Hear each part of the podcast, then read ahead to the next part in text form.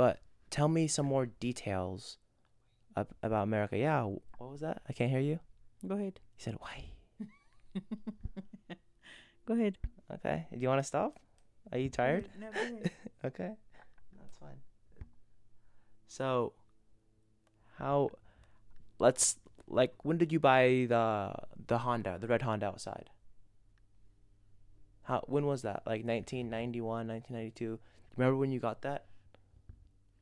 I don't was a while ago. I don't remember exactly the year, but uh, my our first car was a Mitsubishi car and uh, Mitsubishi. Mitsubishi, and we yeah. sh- Say that again.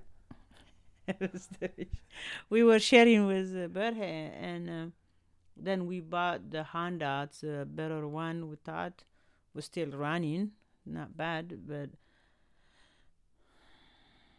it's old now. So I bought the Honda about um, almost twelve years ago. Okay. More than that.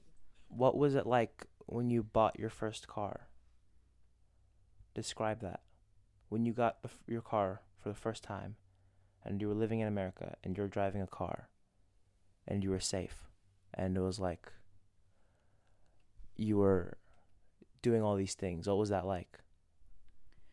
Doesn't surprise me that buying a car and driving, the whole thing, what I like about America is um, I've been in my country, I was not safe, and I was in Sudan for three and a half years.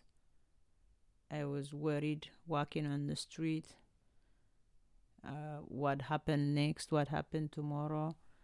I don't fit with that culture. I don't fit in that country, and we always worried until I got home and locked my door. Even in my own country, uh, when my friends going to jail and other people, there was a uh, people was from the jail. They were taken it and killed, and then they don't even bury them. They put them on the street, people to see them.